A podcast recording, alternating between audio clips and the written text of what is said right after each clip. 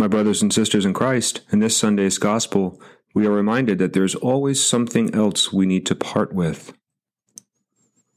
The Lord be with you. A reading from the Holy Gospel according to Mark.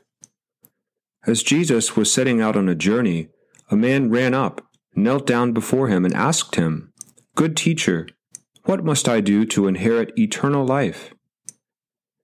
Jesus answered him, Why do you call me good? No one is good but God alone. You know the commandments you shall not kill, you shall not commit adultery, you shall not steal, you shall not bear false witness, you shall not defraud. Honor your father and your mother. He replied and said to him, Teacher, all of these I have observed from my youth.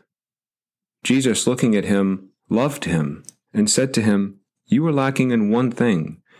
Go sell what you have and give to the poor, and you will have treasure in heaven. Then come follow me. At that statement, his face fell, and he went away sad, for he had many possessions.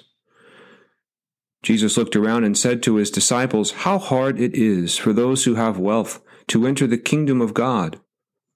To the disciples, were amazed at his words. So Jesus again said to them in reply, Children, how hard it is to enter the kingdom of God. It is easier for a camel to pass through the eye of a needle than for one who is rich to enter the kingdom of God. They were exceedingly astonished and said among themselves, Then who can be saved? Jesus looked at them and said, For human beings it is impossible, but not for God. All things are possible for God. Peter began to say to him, We have given up everything and followed you. Jesus said, Amen, I say to you, there is no one who has given up house or brothers or sisters, or mother or father or children or lands for my sake and for the sake of the gospel, who will not receive a hundred times more now, in this present age, houses and brothers and sisters and mothers and children and lands, with persecutions and eternal life in the age to come.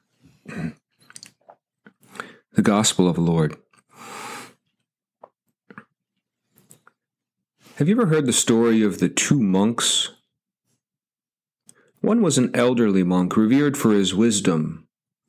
The other was a novice, having joined the monastery only a few months ago. One day the older monk asked the novice to accompany him into town because he needed several things from the marketplace. On their way home, the two monks encountered a beautiful young woman struggling to cross a river, so they carried her across instead. Later that night, back at the monastery, the novice began telling his friends about this young woman he'd met earlier in the day. Turning to the elderly monk, he says, You've never seen anyone so beautiful, right? Who do you mean? The older monk replied. You know, the gal down by the river. Pulling the novice aside, the elderly monk admonished him, saying, I left her at the river. It seems you are still carrying her in your heart.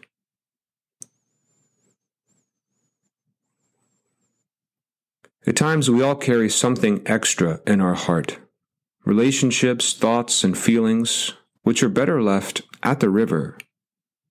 We find two examples of this in today's Gospel.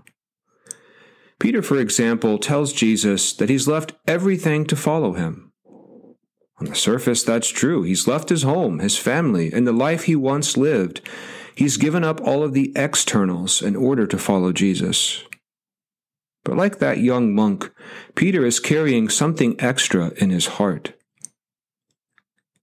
Just a few verses earlier, Jesus catches him arguing with the other disciples about who is the greatest a sign that Peter needs to leave his pride and his false sense of security at the river. Then there's the rich young man. He embodies several qualities that Jesus is looking for. He's zealous, he's law abiding, and he's soul searching. He's hungry.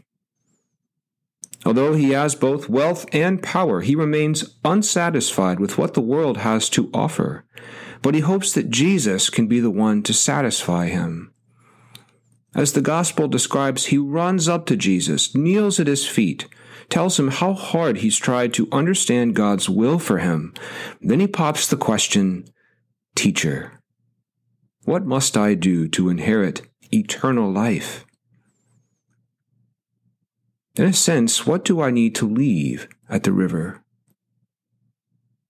Go sell what you have and give to the poor. Then come follow me, Jesus says.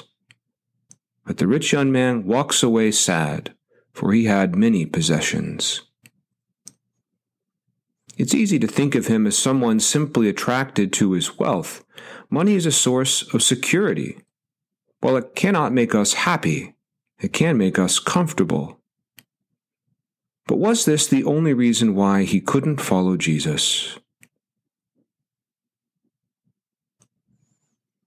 Perhaps he was also afraid. Jesus not only asks him to part with his possessions, he also asks him to give up control of his life, leaving his plans for the future at the river. We've all been in a similar place before. Think of how you felt on your first day of college, going out on a first date, leaving a corporate job to start a business, or undergoing experimental treatment for an illness. Facing an uncertain future can be scary Often we need to make a leap of faith. But that was too big an ask for the rich young man, who walks away from Jesus sadly. Peter, on the other hand, never gives up. So, what do I need to leave at the river? What do I need to let go of in order to follow the Lord more closely?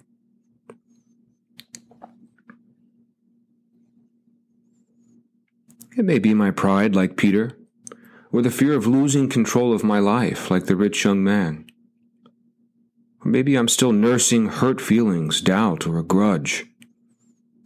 Whatever burdens us, may we leave it at the river and follow Jesus into life and abundance.